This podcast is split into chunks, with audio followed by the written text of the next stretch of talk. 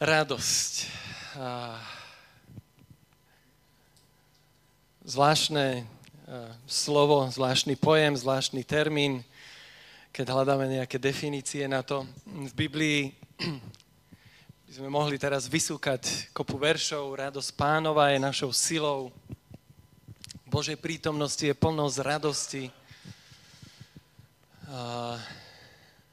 dokonca keď anieli oznamovali pastierom príchod Mesiáša.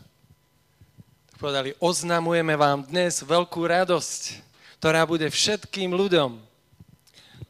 Vlastne, ale dnes eh, chcem rozprávať eh, radosť z toho uhlu. Vlastne je to môj tretí bod kázne, ktorú som začal kázať už od Veľkej noci. Uh, to víťazné poníženie, to je, to je môj tretí bod. radosť. Takže budeme v liste Filipanom, pretože list Filipanom síce je písaný z väzenia, ale mohli by sme ho zaklasifikovať, aj teologo, teológovia ho klasifikujú, že je to vlastne e, taký list, ktorý, ktorý má, je to radosný list, je to najradosnejší list v Novej zmluve. A veľa sa tamto slovo spomína. Taká základná otázka je, že či je radosť cieľ alebo ovocie. Lebo častokrát ako je to taký, taký náš základný postoj, že my chceme dosiahnuť radosť. Kto by nechcel radostný život? Takže si to niekedy môžeme dať ako keby za taký cieľ. Ale keď nad tým tak rozmýšľam, len tak vo všeobecnosti teraz, že, že ak si dáme radosť za cieľ, mi to pri, pri, prípada mi to trošku také, také nešikovné, že jak, to je, keď, keď som bol dieťa a som stále hovoril, jak chcem byť dospelý. To bol môj cieľ. Už byť veľký. Som bol v zoologickej záhrade, stále som nevidel cez ten múr na medvedov.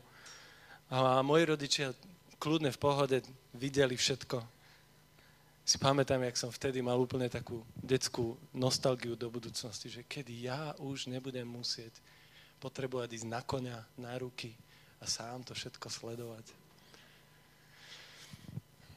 Hej, proste, chceme to tam tak nejak dotlačiť. No sa oblečieme do spelácky, maminin make-up, vtedy by vo vtedajšej dobe sa to ešte tak neriešilo, ale ja som nosil maminine ozdoby, gorálky, črievičky, sukne, rúž, naušnice, aspoň klipsy, keď som nemal prepichnuté. To bola moja túžba po dospelosti, hej?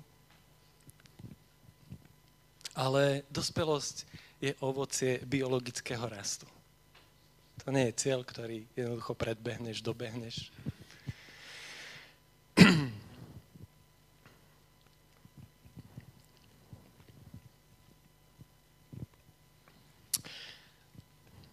Včera som v správach, alebo teda v takých tých topkách, ktorí tam vybehujú, čítal jeden článok, že, že z pohľadu zahren- človeka, cudzinca, ktorý býva na Slovensku, povedal také vyjadrenie, že, že Sloven- na Slovensku žijú strašne smutní ľudia. Že nepočul nikoho iného hovoriť tak škaredo o svojej krajine a o sebe ako Slovákov. Neviem, čím to je, ale ale podobá sa vám to na skutočnosť? Hej, cítime sa. Historicky sme asi ubližení a asi to má nejaké historické korene, ktoré sme nepreskočili, pretože tá radosť sa ponúka všetkým národom. Bez ohľadu na to, akú máme históriu. Hej. Sa pamätám, aj keď sme mali návštevu zo Švajčiarska, prišla jedna sestra, novozelandianka, sa tak prechádzala po tých našich uliciach hovorí, že to je také zvláštne, že na, na tvárach vašich žien vidím proste strašnú tmu, strašnú zachmúrenosť, že čo to je. Že, že ľudia zvonka si to tak, tak nejak všímajú. No dobré, ale nechcem ísť nejak do depresie, aj keď je to vždycky tak medzi. Ale chcel by som začať uh, takým príbehom, asi ho poznáte, ten príbeh o tom pacientovi, ktorý prišiel raz k doktorovi a, a, a stiažoval sa, že je strašne nešťastný, že, ne, že nemá žiadnu radosť, že, že rád, by, rád by nejak dosiahol proste nejakú radosť, tak, tak mu ten doktor povedal, že vieš čo, tu na v meste je skvelý cirkus. A vystupuje tam jeden najúžasnejší klaun, proste, ktorý všetkých baví. Ľudia odtiaľ idú do popuku proste a, a, a strašne ich privádza do radosti. Odporúčam ti, kúp si lístok, chod na vystúpenie. A ten pacient povedal, ja som ten klaun.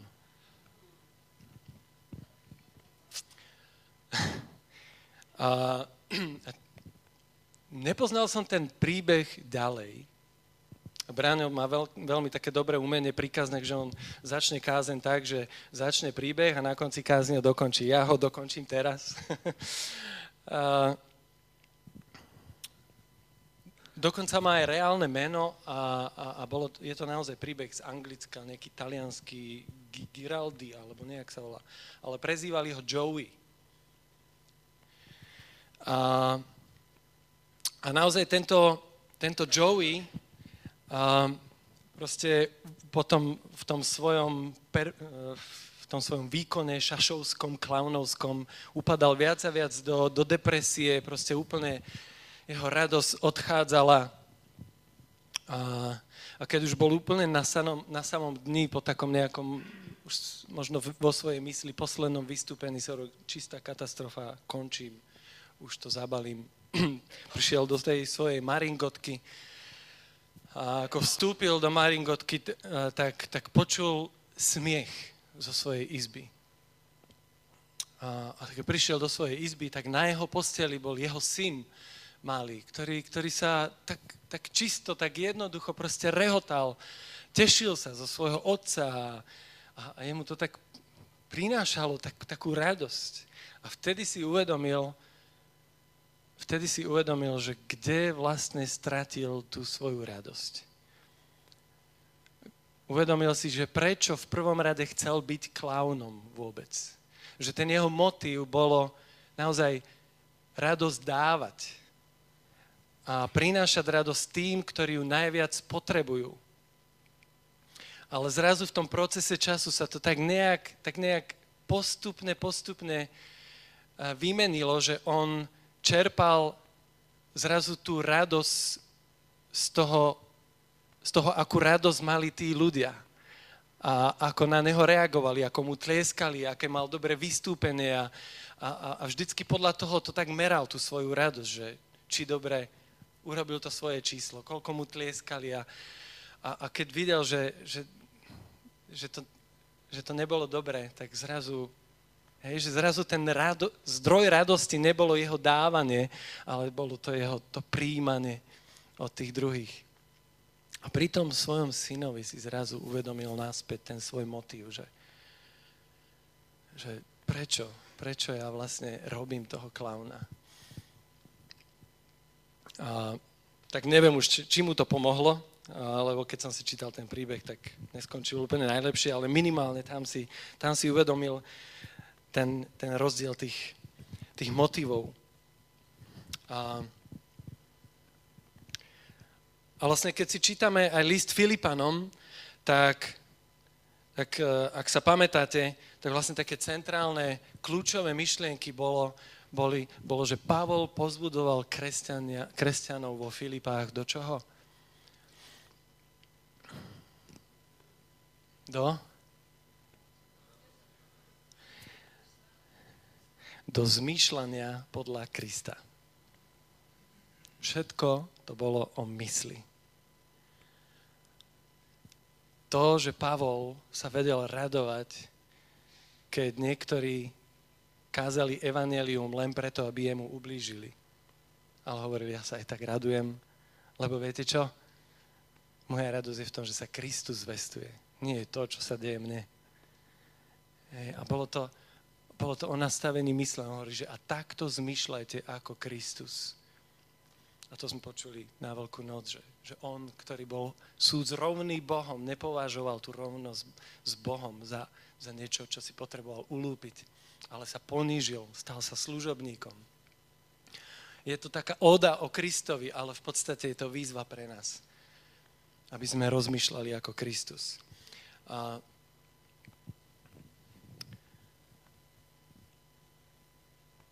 A verím tomu, že to naše zmýšľanie je potom, prináša to, to ovocie, prináša ten produkt.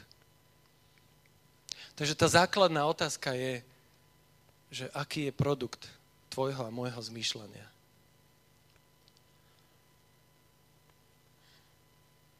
Ak strácam niekedy radosť, čo strácam, tak ak ma, ak ma Boh vie vrátiť vždy naspäť do radosti, tak to robí vždy len, keď sa mu podarí zmeniť moje myslenie, moje zmýšľanie o sebe, o druhých, o Bohu. A, a chcel by som hovoriť o takých troch okolnostiach, ktoré Pavol v liste Filipanom zachytáva ktoré, ktoré sú podľa mňa veľmi, veľmi relevantné a súčasné, ktoré podľa mňa sa dotýkajú všetkých nás. A on v nich vyjadruje radosť, že je schopný sa radovať. A skúste, že či, či sú vám to také blízke nejaké veci. Kto z vás nikdy nemal, môžete sa kľudne prihlásiť, pocit zbytočné námahy. Nemal, nemal. Hláste sa. Kto z vás nikdy nemal pocit zbytočnej roboty, do, investoval si, namáhal si sa a zbytočné. Na nič. Dobre, takže môj prvý bod bude radosť v zbytočnej práci. Dajte hore ruku tých, ktorí biblických časoch sa tomu hovorilo zápasy, boje, výzvy, aj, aj, aj ešte sa to niekedy tak požíva, ale ja si myslím, že dobrý ekvivalent slova je slovo stres. Takže kto z vás nikdy nezažil, nepozná, nevie, čo to je cudzie slovo? Stres. Druhý bod, radosť v strese. Dá sa to? A tretí bod. Už konečne aspoň jedna ruka. Kto z vás nikdy nemal pocit nedostatočnosti a nedokonalosti? Zase nič? Dobre, to bola ironia samozrejme. Takže radosť v, nede- v nedokonalosti. Um, samozrejme, ja musím... Toto je ďalší potenciál e, mojich troch bodov na tri nedele, ale ja sa budem snažiť teda to tak akože skondenzovať. Takže radosť v zbytočnej práci. Filipanom, 2. kapitola, 16. až 18. verš. A budeme to čítať trošku v kontexte, aby sme to videli, že kde tam Pavol tú radosť tak zapasováva. Hovorí tu, držte sa slova života, aby mi v Kristov deň bolo na chválu, že som zbytočne nemakal medzi vami že som nebežal nadarmo a nenamáhal sa zbytočne. Ale aj keby som mal vyliať svoju krv na obetu a bohoslužbu vašej viery, čo? Radujem sa. A radujem sa s vami všetkými, aj vy sa radujte a radujte sa so mnou. Zbytočná námaha, štyrikrát radujem, radovať sa.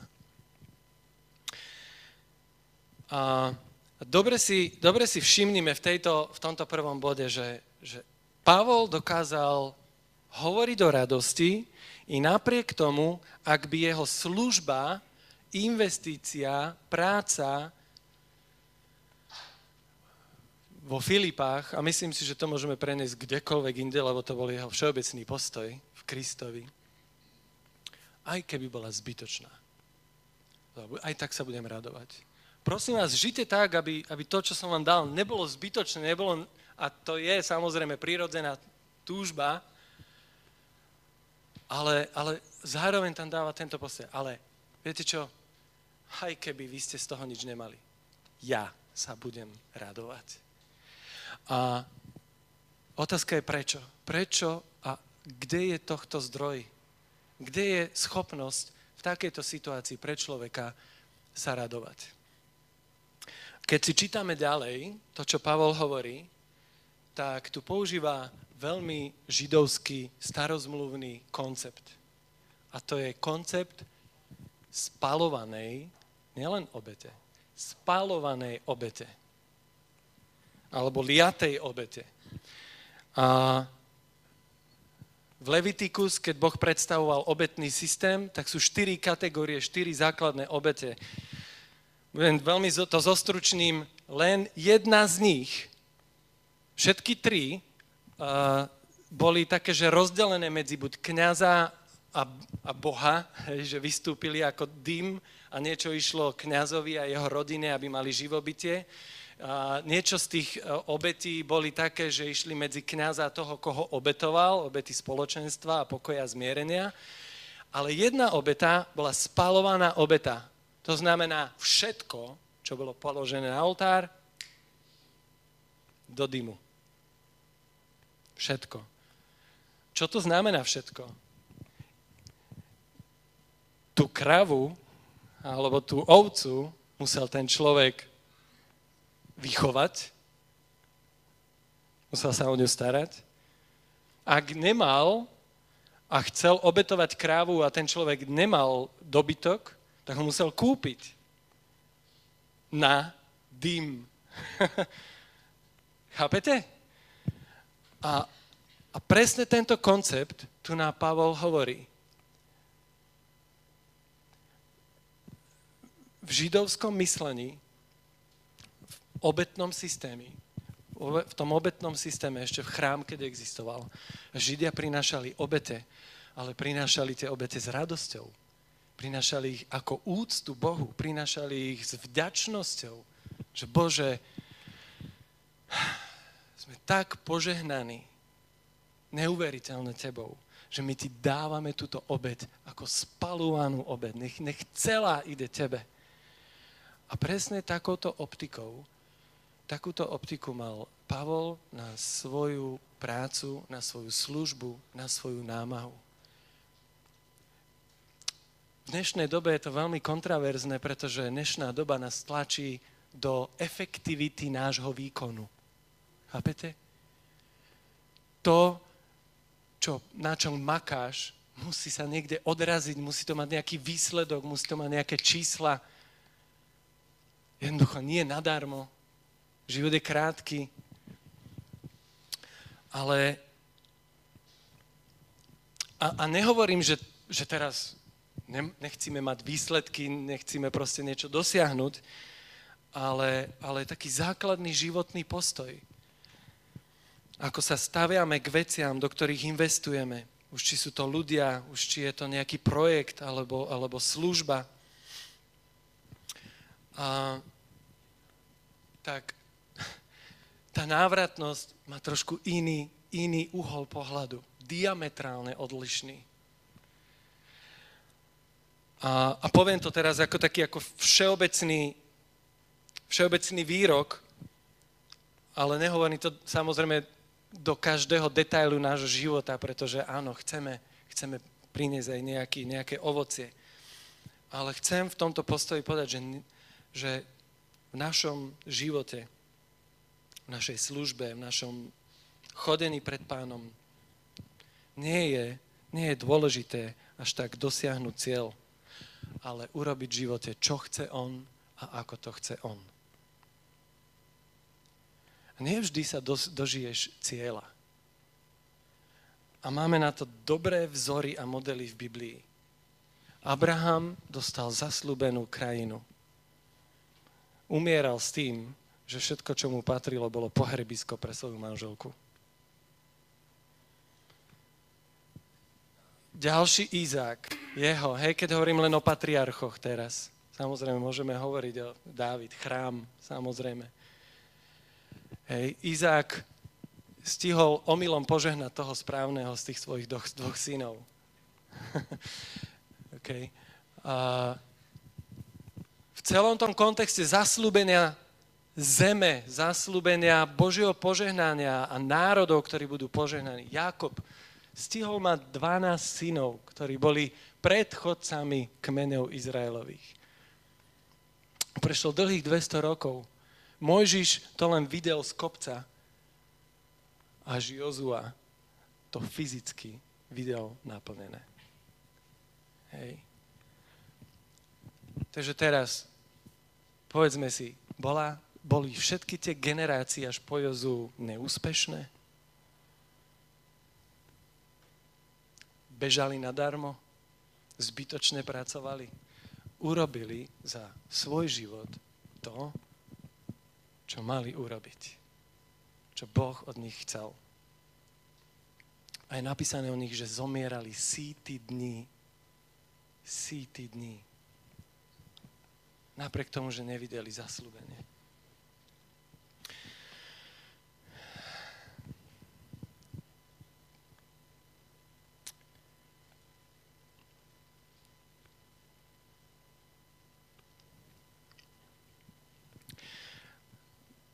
Dobre, veľa. Ale druhé, radosť v strese. Filipanom 1.27. A znova to potrebuje trošku kontext, aj verš 25. A, takže budem, budem čítať. Na to sa spolieham a viem, že zostanem a budem s vami všetkými na váš a na radosť z viery aby ste sa mnou mohli ešte viac chváliť v Kristovi Ježišovi, keď zasa prídem k vám. Len žite tak, ako to zodpovedá Kristovmu evanieliu, aby som, či už prídem a uvidím vás, či som vzdialený, počul o vás, že pevne stojíte v jednom duchu a svorne bojujete za vieru v evanielium. Okay? V tom 25. verši hovorí, že spolieham sa na tom, že že, že vlastne to naše spoločenstvo bude na radosť, na radosť viery. A potom dáva tomu takú tú podmienku. Len, len prosím vás, už či sa k vám dostanem, alebo sa k vám nedostanem, už či len budem o vás počuť, alebo vás budem vidieť, nech viem o vás jednu vec. Že bojujete za vieru v Evangelium. Že stojíte v správnom zápase, v správnom boji. A zápasy, výzvy, stres väčšinou sám o sebe neprináša radosť.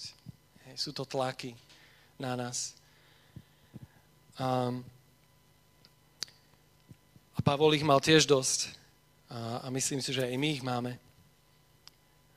Ale, ale nejakým spôsobom tu Pavol vyjadruje, že že sú zápasy, ktoré stoja za to ich prežívať. Stoja za to v nich stať. A Pavol tu hovorí, boj za vieru v Evangelium. Um,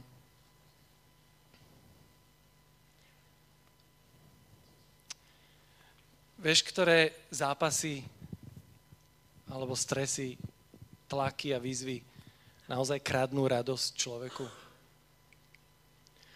Tie, ktoré nedávajú zmysel.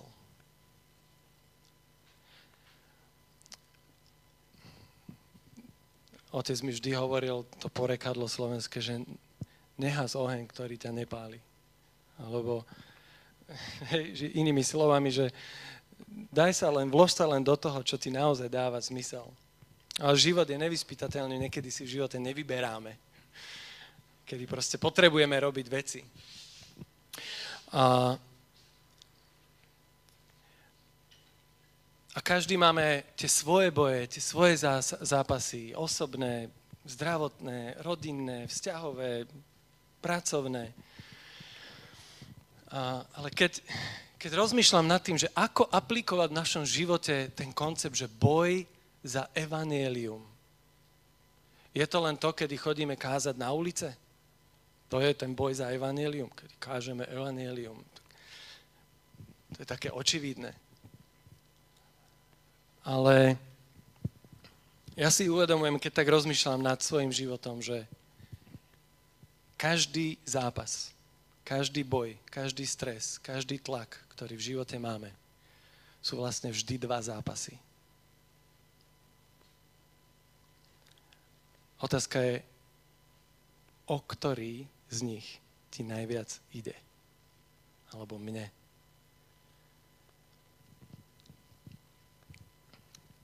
môžem mať konflikt s Fionou. To je tiež zápas, tiež je to stres v živote. A tiež mi to môže zobrať radosť.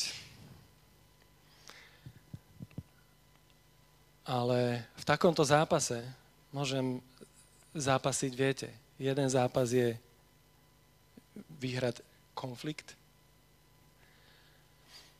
alebo pretaviť boj za evanelium. Ako v tomto môžem byť ako Kristus? Bez ohľadu na to, či vyhrám alebo prehrám. Moja výhra v skutočnosti je to, aby som si zachoval Kristov charakter. A, a mohli by sme ísť vzorovo na všetky akékoľvek boje, zápasy, stresy, výkony, tlaky, ktoré v živote máme v každom jednom tvojom tlaku a výzve nezabudaj, že vždy máš dva zápasy. A Pavol tu hovorí, len nech, prosím vás, o vás počujem, že vám ide o ten, o ten jeden vždy najviac. Nech vyhráte čokoľvek, ak prehráte tento. Čo ste vyhrali? A naopak, ak by ste všetko možno na oko prehrali, ale vyhráte tento zápas, tak ste skutoční víťazi. Chápete? Ja to teraz veľmi zostručňujem, pretože by som mohol veľa o tom. Takže boj za vieru, evanelium je vlastne zápas byť ako Kristus v každej situácii. A, a viete, to je taký test nášho vzťahu s pánom, lebo nemôžeš človeku nanútiť, že aby ti o toto išlo. Vieš, tá otázka je, že a ide nám naozaj o toto? Je naozaj toto naša um, najväčšia ambícia v živote? A Bože slovo hovorí, alebo nám dáva náznak, že ak sme znovu zrodení z ducha, čo sa narodilo je, z tela je telo, čo sa narodilo z ducha je duch, ak sme naozaj narodení z Kristovho ducha, tak len, len toto je našou najväčšou ambíciou v živote.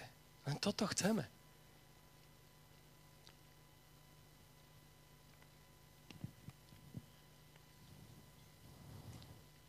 Je to síce dávny príbeh, z môjho života, ale, ale tak, tak, ma to k nemu, tak ma to k nemu vrátilo, že keď som bol, keď som bol po biblickej škole na vojne, to bol jeden z posledných rokov po, povinnej vojenskej dochádzky na celý rok, tak to proste bol rituál každodenný, každé ráno, o 6 ráno, budiček, klakson, všetkých 30 vojakov v našej izbe sa zobudilo a a už to išlo nadávky a, a proste, že, že aký je to stratený re, e, čas, na čo sme tu na vojne a takto sa tu proste... A, vždy, keď som bol pri tej svojej plechovej skrinke a, a som, som sa tak prezliekal, tak jeden, jeden môj kolega sa ma opýtal, že ty prečo si každé ráno pískaš a, a tu to pospevuješ? To čo? Ako... a, a tak no, ja som, ja som vedel, čo to je, hej, vedel som, že prečo. A, a proste to, to, to bolo, um, no, to boli, To bol ten môj vnútorný zápas, ktorý, ktorý som ja bojoval uprostred vojny, vojenskej dochádzky, toho zápasu, toho roka. A, a naozaj som proste mohol v tomto vidieť toto svedectvo a, a pre nich ostatných všetkých to bolo svedectvo bez toho, aby som ja niečo sílil, že čím kážem alebo čokoľvek. Jednoducho som si potreboval za, zachovať a chcel som si zachovať túto čerstvosť v pánovi a vzťah s pánom. A radosť bol, bola len to ovocie, ktoré prišlo na vonok, keď som ja vybojoval tento vnútorný boj v mojom srdci. Keby som k tomu pristupoval tak, že no tak teraz potrebujem byť pred všetkými radosný a usmiatý, aby videli, že som kresťan, poprvé by to bolo umelé, po druhé by mi to dlho asi nevydržalo.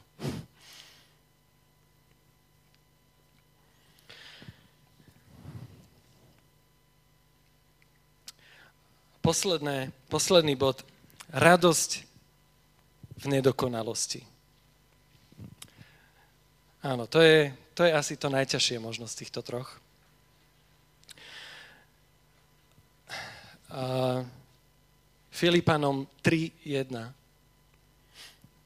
kde Pavel hovorí, napokon, bratia moji, radujte sa v pánovi. A mne nie je na ťarchu písať vám o tom. A znova, keď si, keby sme si pozreli celý ten kontext, lebo radovať sa v pánovi, ahojte, môžete si ešte sadnúť, to bude ešte nádlho, ale nie.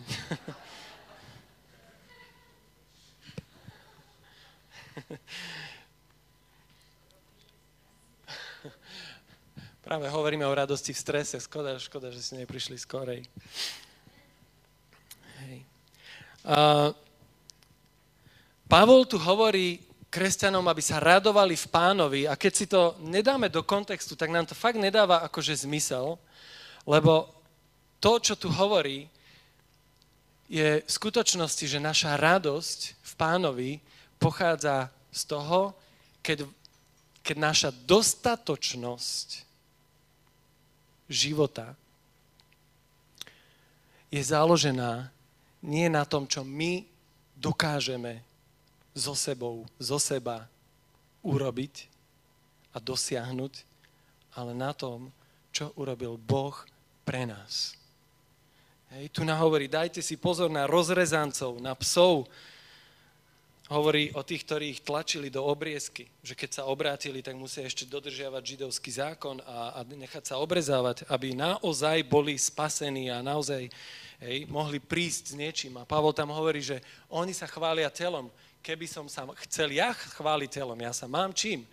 Hebrej z Hebrejov, z Benjaminského kmeňu, farizej, proste, hej, že pozrite sa, ja mám toľko kreditov, keď už, že poďme sa chváliť telom nejakým našim, našou dokonalstvom, našim dosiahnutím náboženským. Ale to známe, čo tam hovorí Pavol. Ale všetko toto som odložil pre Krista a považujem to za odpad. Dokonca tam považuje, po, používa silné slovo vývratok Považujem to za vývratok, za, za nepotrebnú vec. A to, na čom chcem postaviť, nie, nie je moja spravodlivosť, ale spravodlivosť Kristova. A do tohto hovorí, radujte sa v pánovi. Čo tým asi chce povedať? Raduj sa nie v tom, čo ty. Raduj sa v tom, čo on. Viete, keď my chceme, keď my chceme s pánom nejak dosiahnuť tú nejakú našu dostatočnosť. To je, to je, to je jak ten vtip s tou blchou a slonom, to poznáte. Že idú po, po a blcha hovorí, ale dupeme. Hej, proste je to, je to tak neporovnateľné, je to taký nepomer. A toto si Pavol uvedomil pri všetkých svojich náboženských kreditoch, ktoré mal. Dokonca dobrovoľne sa toho vzdal a povedal, nie, Kristus je moja dostatočnosť. Ak si dávaš otázku na seba, že dokonalosť, kedy dosiahnem dokonalosť, odpovedie nikdy. Ak si dávaš otázku dostatočnosti, Ježiš ti hovorí, už dávno ju máš. Ešte ani prstom si nepomohol, nepohol.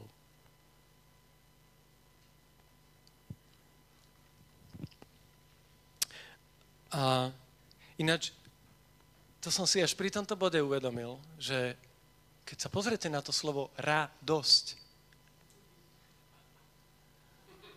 to je dobrá slovná hračka.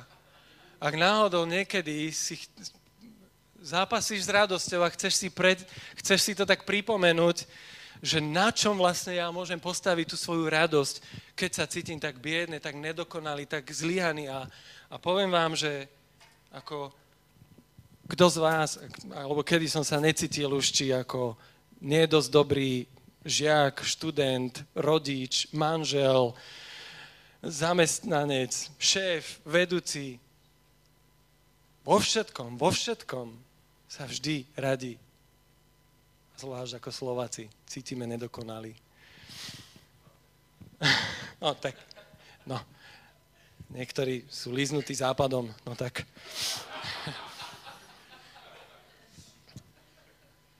Viete, hovorí nám to naše okolie, hovorí nám to diabol, dokonca keď zákonnícky čítame Bibliu. Aj, aj z Biblii sa to dočíta, že nie si dosť. Sami si to hovoríme. Tak radi.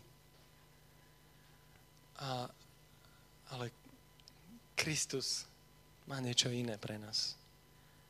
A Pavol v Korintianom hovorí, čo hovorí, že lebo on je našou spravodlivosťou, našim vykúpením, našou svetosťou, našou múdrosťou, našim posvetením.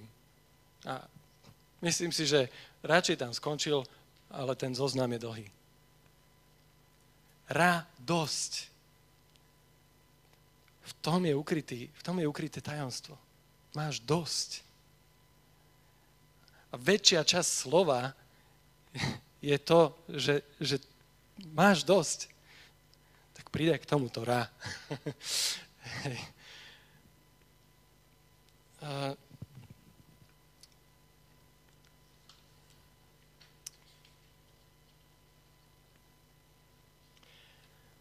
keď som, keď som si toto slovo sám pre seba tak študoval a, a, a modlil sa, naozaj si myslím, a radšej to poviem možno tak po ľudsky, že si myslím, nechcem nič a nikoho manipulovať. Keby som to povedal tak zduchovne, ale tak by som povedal, že veľmi osobne to silno cítim, že Boh chce obnovovať medzi nami jeho radosť. Neviem, ako to ty cítiš, ako to cítime ako zbor.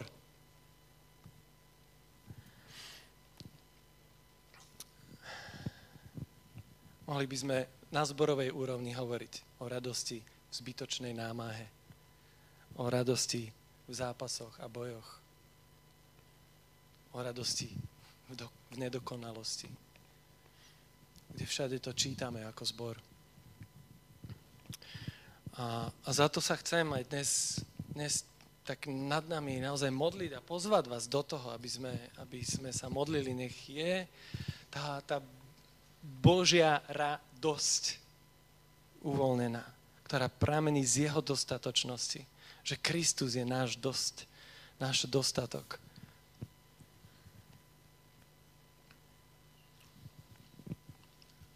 V ktorom sa oplatí aj zbytočná námaha, ktorom sa oplatí prechádzať všelijaké zápasy, lebo my vieme, o ktoré zápasy stojíme a v ktorom nemusíme, nemusíme makať na našej dokonalosti. Lebo nie my posvecujeme seba pred ním, on posvecuje nás. Je to práca Ducha Svetého v tebe.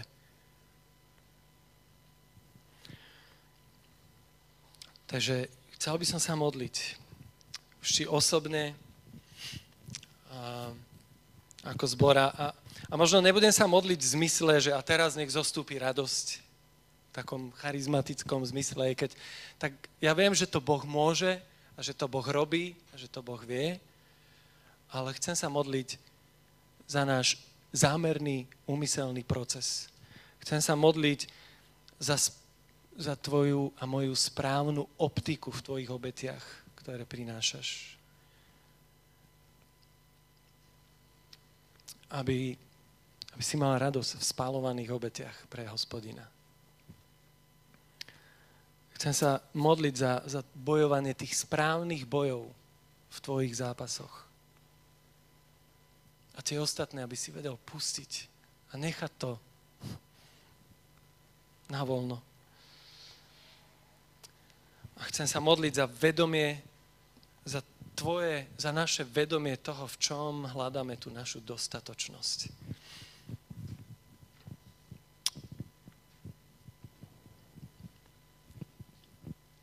Ak, ak ťa pán oslovuje v jednej z týchto, alebo vo všetkých troch, tak, tak ťa pozývam, aby si, aby si prijal toto slovo, ktoré ti dnes on dáva. Páne, tak, tak očakávame dnes na Teba, Bože. Páne, Ty vidíš, aký, aký, sme, aký sme krehkí, aký sme často tak ľahko mm, distracted, ako, ako, ako ľahko odvedie sa naša pozornosť od podstatných vecí. Pane, Ty si nás vykúpil svojou vlastnou krvou. Ty si, ty si bol ten faktor našej zmeny v našom živote, ktorá nám dala šťavu, ktorá nám dala farbu. Bože, odpúsť ak sme, ak sme po rokoch alebo, alebo mnohom období sa znova zabludili sami v sebe ako ten clown Joey.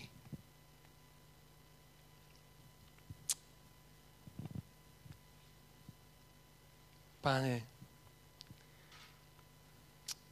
nech sú ty príjemné naše obete. Pane, Pomáhaj nám v našich bojoch.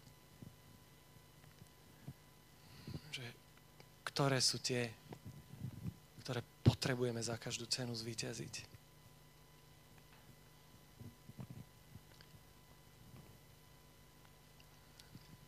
Páne, a pomôž nám pozerať sa vždy uprostred našich slabostí, nedokonalostí, uprostred takých našich osobných frustrácií samých zo seba že ty si ten, ktorý nás nesieš. My sme spolu na ceste domov, ale na tvojich ramenách. Nie na našich nohách.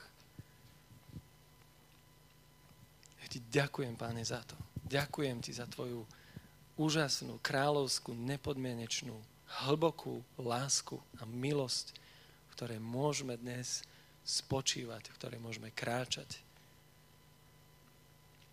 a žiť, Pane. Poženaj každého jedného, Pane, a poženaj nás ako zbor, Pane. Aby toto sme medzi sebou pestovali, Pane